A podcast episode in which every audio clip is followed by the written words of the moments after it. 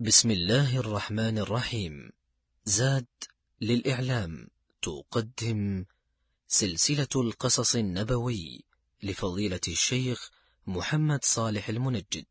الحمد لله والصلاة والسلام على رسول الله وآله وصحبه وبعد. أيها الإخوة والأخوات السلام عليكم ورحمة الله وبركاته وبعد. فمع القصص النبوي نعيش في هذه الدوحات والرياض الغناء والفوائد والعبر والعظات. عن أبي بن كعب قال قال رسول الله صلى الله عليه وسلم انتسب رجلان من بني إسرائيل على عهد موسى عليه السلام. فقال أحدهما أنا فلان بن فلان حتى بلغ تسعة آباء. ثم قال لصاحبه فمن أنت لا أم لك؟ فقال أنا فلان بن فلان بن الإسلام. وفي رواية أنا فلان بن فلان وأنا بريء مما وراء ذلك. فأوحى الله إلى موسى عليه السلام فنادى موسى عليه السلام الناس فجمعهم ثم قال قد قضي بينكما يعني من الله القضاء من الله المصير تحدد المصير بالوحي. أما أنت أيها المنتمي أو المنتسب إلى تسعة آباء فأنت عاشرهم في النار.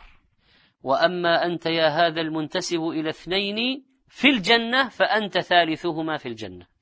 الحديث رواه أحمد وهو في السلسلة الصحيحة يحكي لنا النبي عليه الصلاة والسلام أحد الوقائع والمواقف التي جرت في بني إسرائيل في عهد موسى عليه السلام عندما تفاخر رجل على أخيه بنسبه وافتخر بسلالة آبائه وأجداده العظام من الكفار. يعني آباء كفرة وهو يفتخر بهم ويقول أنا فلان بن فلان بن فلان إلى أن بلغ الجد التاسع.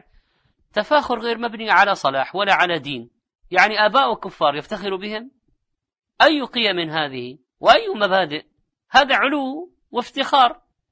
ومما زاد من شناعة الموقف ازدراء لأخيه المسلم. حتى قال له فمن أنت لا أم لك؟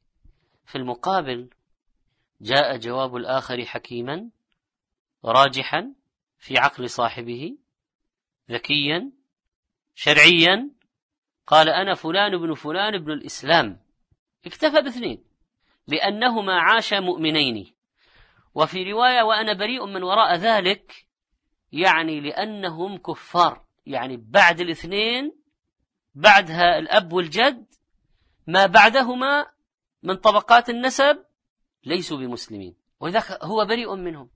ولذلك نسب نفسه إلى الإسلام ورفض أن يفاخر بالآباء الكفرة. وهنا ينزل الوحي الإلهي ليبين للناس في عهد موسى عليه السلام. أما أنت أيها المنتسب إلى تسعة آباء فأنت عاشر في النار. وأما أنت يا هذا المنتسب إلى اثنين فأنت ثالثهما في الجنة. كان مصير المتفاخر النار مع آبائه الذين تفاخر بهم. والذي افتخر بالإسلام كان مصير الجنة مع أبويه المؤمنين. إذا قضية التفاخر بالأنساب والأحساب والتعالي بها على الناس مذموم وليس من الإسلام في شيء. التفاخر بالأنساب من الجاهلية وثم الطعن في أنساب الآخرين أيضا. والآن بعض الناس مصر أن يرفع لواء الجاهلية وتفاخرها بالآباء والأجداد وتحقير الآخرين وذم الآخرين. أنتم مالكم أصل أنكم كذا أنتم دون نحن فوقكم كلكم لآدم. يعني في النهاية ستصل إلى من؟ وافتخار الإنسان بنسبه أو حسبه أو لونه أو بلده أو قوميته أو قبيلته. ثم عيب الآخرين. لنسبهم أو لونهم أو بلدهم أو قوميتهم جنسيتهم. هذا من الجاهلية كله. وقد قال عليه الصلاة والسلام له الحديث أيها الأخوة والأخوات حديث يعني يدل على يعني حديث من أعلام النبوة يدلك على صدق النبي عليه الصلاة والسلام فيما جاء به لأن ما قاله يطابق الواقع. قال أربع في أمتي من أمر الجاهلية لا يتركونهن. يعني إلى قيام الساعة هذه الأشياء شغالة. قال الفخر في الأحساب. والطعن في الأنساب والاستسقاء بالنجوم والنياحة. رواه مسلم. ما هو الحسب؟ الشرف الثابت في الآباء أو ما يعده الإنسان من مفاخر آبائه. والنسب فلان بن فلان بن فلان يسوق الآباء. الإسلام ساوى بين الناس. يا أيها الناس إن الله قد أذهب عنكم عبية الجاهلية يعني نخوتها وكبرها وفخرها وتعاظمها بآبائها فالناس رجلان. بر تقي كريم على الله وفاجر شقي هين على الله. إذا الخير الفاضل هذا وإن لم يكن حسيبا في قومه عند الله أفضل أتقى. فاجر شقي دني عند الله حتى لو كان شريفا رفيعا في النسب. قال والناس بنو آدم وخلق الله آدم من تراب رواه الترمذي وحديث صحيح. إذا آه، أيها الإخوة والأخوات الناس من جهة التمثيل أكفاء.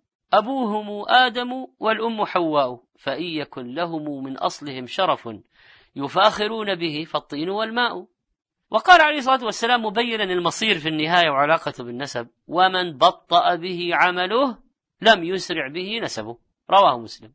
فإذا كان العمل طالح والإنسان بطيء في الطاعة سريع في المعصية ما الذي سينفع يوم القيامة من النسب؟ لا شيء. المفاخرة بالأنساب سمة جاهلية كانت تصل في بعض الأحيان إلى أن يذهبوا للمقبرة ويشيروا إلى قبر معين ويقولون فيكم مثل فلان؟ فيكم مثل فلان؟ يعني يشيرون القبر ويفتخرون بصاحبه على الناس؟ عجب. ويشتد الأمر إذا كان الآباء الذين يفاخر بهم كفر غير مسلمين. يعني الافتخار بمسلم أهون لكن الافتخار أيضا بكافر. والنبي عليه الصلاة والسلام قال لينتهين أقوام يفتخرون بآبائهم الذين ماتوا إنما هم فحم جهنم أو ليكونن أهون على الله من الجعلان التي تدفع بأنفها النتن. رواه أبو داود وهو حديث حسن. فالذي يفخر بآباء الكفر معهم لأنه يحب كفرهم ويفخر بهم والمرء مع من أحب يحشر معهم. ومن افتخر بحسبه وأصله وطعن في أصل الآخرين أول من فعل هذا من هو؟ إبليس أسوة المفتخرين الطاعنين المتكبر المتعاظم الذي قال أنا خير منه. خلقتني من نار وخلقته من طين. افتخر بأصله تباهى بأصله وتعالى واستكبر على آدم ورفض السجود له مع أن الله أمره. ما هو ميزان التفاضل بين البشرية؟ إن أكرمكم عند الله أتقاكم. يا أيها الناس يقول عليه الصلاة والسلام في خطبته وسط أيام التشريق ألا إن ربكم واحد وإن أباكم واحد ألا لا فضل لعربي على أعجمي ولا لعجمي على عربي ولا لأحمر على أسود ولا لأسود على أحمر إلا بالتقوى. حديث صحيح. رابطة الدين أقوى من رابطة النسب. ولذلك لما أسر المسلمون أبا عزيز أخا مصعب بن عمير مر به على مصعب بن عمير ورجل من المسلمين قد أسره أسر أبا عزيز.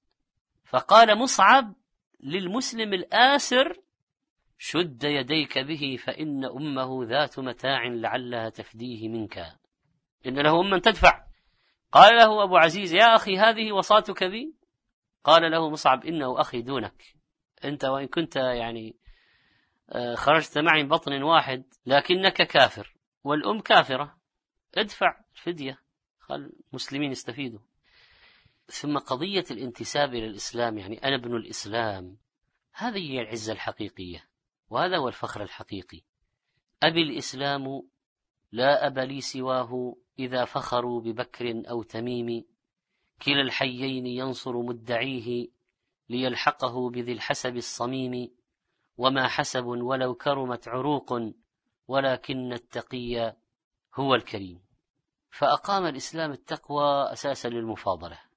ورفع عبية الجاهلية وتفاخرها وأبطل ذلك وقضية احتقار الناس لأصلهم مبدأ جاهلي. قال عليه الصلاة والسلام إن أنسابكم هذه ليست بسباب على أحد وإنما أنتم ولد آدم. ليس لأحد فضل إلا بالدين أو عمل صالح. حسب الرجل أن يكون فاحشا بذيا بخيلا جبانا. رواه أحمد وهو حديث صحيح.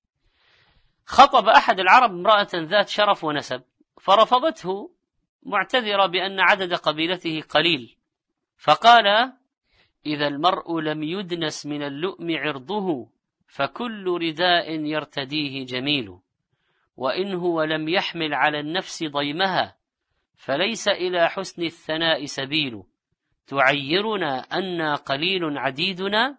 فقلت لها إن الكرام قليل. المؤمن التقي لا يضره نزول نسبه. ما ضر سلمان أنه فارسي وما ضر بلال أنه حبشي وما نفع أبا جهل أنه عربي ولا الوليد بن عتبة ولا أمية بن خلف ولا سادة قريش. لعمرك ما الإنسان إلا بدينه. فلا تترك التقوى اتكالا على النسب. فقد رفع الإسلام سلمان فارس وقد وضع الشرك الشريف أبا لهب. ومما يستفاد من هذه القصة التي حدثت على عهد موسى عليه السلام جواز الانتساب إلى الآباء والأجداد إذا لم يكن على وجه التفاخر وازدراء الناس. أيها الناس إنا خلقناكم من ذكر وأنثى وجعلناكم شعوبا وقبائل لتعارفوا إن أكرمكم عند الله أتقاكم. تعلم النسب لمصلحة شرعية طيب. قال عليه الصلاة والسلام تعلموا من أنسابكم ما تصلون به أرحامكم. وصلة الرحم محبة في الأهل مثراء في المال وأيضا تطيل العمر. قال ابن حجر رحمه الله الانتساب إلى الآباء في الإسلام والجاهلية جائز. يعني مجرد واحد يعرف نفسه يقول فلان بن فلان بن فلان لا بأس. قال فإن محل الكراهة ما إذا أورده على طريق المفاخرة والمشاجرة. فمعرفة الإنسان إذا لنسبه لا حرج فيه. إذا ما صاحب التفاخر ولا تعصب مذموم لا بأس. وليس معنى الأحاديث السابقة أن الإنسان يلغي نسبه ويشطب نسبه ويتخلى عن نسبه. لا لا. لكن لا يجعله معيارا للتفاخر والتعصب وازدراء الآخرين. وجاء الإسلام ليهدم العصبية. وقال عليه الصلاة والسلام ومن قاتل تحت راية عمية يغضب لعصبة أو يدعو إلى عصبة أو ينصر عصبة فقتل فقتلة جاهلية. رواه مسلم. وقال عليه الصلاة والسلام عن التعصب للقبيلة دعوها فإنها منتنة. قال شيخ الإسلام الأسماء التي قد يسوغ التسمي بها مثل الانتساب إلى القبائل كالقيسي واليماني وإلى الأمصار كالشامي والعراقي والمصري لا يجوز لأحد أن يمتحن الناس بها. ولا يوالي بهذه الأسماء ولا يعادي عليها. بعض الناس الآن يوالي فلان لأنه من جنسيته أو من بلده أو من قبيلته. ويعادي فلان لأنه من بلد آخر أو من جنسية أخرى أو من قبيلة أخرى. قال شيخ الإسلام بل أكرم الخلق عند الله أتقاهم من أي طائفة كان. وأولياء الله الذين هم أولياؤه هم الذين آمنوا وكانوا يتقون. انظروا الآن أيها الإخوة والأخوات إلى يعني صور العنصرية المذمومة. تصويت في المسابقات على أساس العرق والجنس أو البلد أو اللون. وهذه مسابقات الشعراء ومسابقات ومسابقات الذين يتبعهم الغاوون. قائمة على إيش؟ إثارة النعرة إثارة العصبية إحياء الانتماءات الجاهلية الآن. القوميات والحضاريات البائدة وهذا يقول نحن أبناء الفراعنة وهذا يقول نحن أبناء البربر وهذا يقول نحن القومية العربية. و... ثم التهكم بالشعوب الضعيفة والفقيرة وازدرائهم وتأليف النكات الساخرة منهم كما يسمونها نكات. الإنسان يكرم بكرم آبائه الأتقياء. إذا أحبهم وسار على خطاهم. الكريم ابن الكريم ابن الكريم ابن الكريم من هو؟ يوسف ابن يعقوب ابن إسحاق ابن إبراهيم عليهم السلام. أنبياء. أربعة من نسب في نسق واحد. أنبياء. واتبعت ملة آبائي إبراهيم وإسحاق ويعقوب. هذا كلام يوسف عليه السلام. القصة التي بدأنا بها يستفاد منها أن قول الرجل المتفاخر فمن أنت لا أم لك يشبه قول بعضهم انت إيش قبيلتك؟ أنت إيش ترجع أصلا؟ أنت إيش أصلا؟ أصلكم إيش؟ أنتم أصلكم مالك؟ وهكذا يعني من الازدراء والاحتقار. لكن لو واحد من باب التعارف قال أنتم من أي قبيلة؟ أو أنتم مثلا جاك خاطب من الخطاب تقول مثلا أنتم من أي بلد؟ أنتم من أي لا بأس هذا على سبيل التعارف. ما هو على سبيل الانتقاص ولا التقليل من شأنه؟ ولذلك إذا ما كان على سبيل الطعن في الآخر ولا الافتخار بالنفس فلا بأس. ولا الإنسان حتى لو كان كما يقولون مقطوع من شجرة إذا كان تقيا هذا الذي يبتغى. وكم نسمع من متفاخر وناظم للأبيات بقبيلته ولو كانوا على باطل نجد أيضا يعني من يسود وجهه إذا سئل عن قبيلته ويحاول المراوغة من الجواب المسكين لأنه يعني سيزدرى ويحتقر. والأمر الأطم قضية يعني رفض التزويج للتقي والقبول بالفاسق لأن التقي ليس من قبيلتنا أو ليس من الناس المستوى الفلاني وهذا الفاسق نرحب به ونزوجه حتى لو سام المرأة سوء العذاب لأنه من نفس القبيلة والمستوى وأحيانا يعني قد يرضى أبوها وأخوها وأهلها بالخاطب. من الذي يعترض على نسبه؟ آه عمها ابن عم الجد أخو زوجة أبيها. هذه حالة واقعية. أخو زوجة الأب اعترض على النسب الذي تقدم للبنت. وفضل الخطبة. وأحيانا يعني طلاق بعد العقد وأحيانا طلاق بعد الدخول. يعني النبي عليه الصلاة والسلام قال إذا خطب إليكم من ترضون دينه وخلقه فزوجوا إلا تفعلوا تكن فتنة في الأرض وفساد عريض. ما أحد قال لك زوج بنتك لمن هب ودب. ما أحد قال لك زوج بنتك لمن يعني ما عنده دين ولا خلق. لا. لكن أن تزوج الفاسق لأنه من المستوى الفلاني من النسب وتترك صاحب الدين. لأنه ليس من المستوى هذا هذا في الحقيقة انحدار وانحطاط. وقضية يعني إحداث التفاوت بين الناس والعداوات والعصبيات وهؤلاء أعلى من هؤلاء وهؤلاء أنزل وهؤلاء مستوانا وهؤلاء ليسوا من مستوانا ونحو ذلك هذا شيء فظيع. وقد قال عليه الصلاة والسلام بحسب امرئ من الشر أن يحقر أخاه المسلم يكفيه من الشر احتقاره لأخيه المسلم. رواه مسلم. وقال عليه الصلاة والسلام إن الله أوحى إلي أن تواضعوا حتى لا يفخر أحد على أحد ولا يبغي أحد على أحد. رواه مسلم أيضا. أحيانا يحدث التفاخر بيننا على أو الانتقاص والازدراء على البلد. أنت من بلد كذا وبلد بلد كذا. لسان حال المسلم الصادق ماذا يقول؟ إذا اشتكى مسلم في الهند أرقني وإن بكى مسلم في الصين أبكاني. مصر ريحانتي والشام نرجستي وفي الجزيرة تاريخي وعنواني أرى بخارى بلادي وهي نائية وأستريح إلى ذكرى خراسان وأينما ذكر اسم الله في بلد عددت ذاك الحمى من صلب أوطاني. مما يستفاد من القصة أن فلان بن فلان بن الإسلام لما قال هذا النسب دل ذلك على أن الدين الذي كان عليه موسى عليه السلام والذي عليه كل الأنبياء هو الإسلام. الإسلام العام هو توحيد الله. الإسلام الخاص الذي بعث به محمد صلى الله عليه وسلم. إذا كل الأنبياء دينهم الإسلام الذي هو الاستسلام لله بالتوحيد والانقياد له بالطاعة والتخلص من الشرك. هذا هو المرضي عند الله. هذا معنى أن الدين عند الله الإسلام. وهذا معنى أن دين الأنبياء كلهم الإسلام.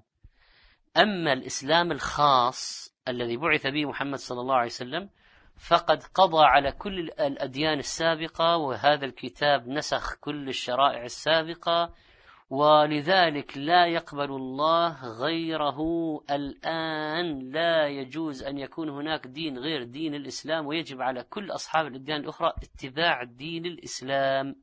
ومن يبتغي غير الإسلام دينا فلن يقبل منه وهو في الآخرة من الخاسرين. صدق ربنا تبارك وتعالى. نسأل الله عز وجل أن يلحقنا بالصالحين وأن يغفر لنا ذنوبنا أجمعين.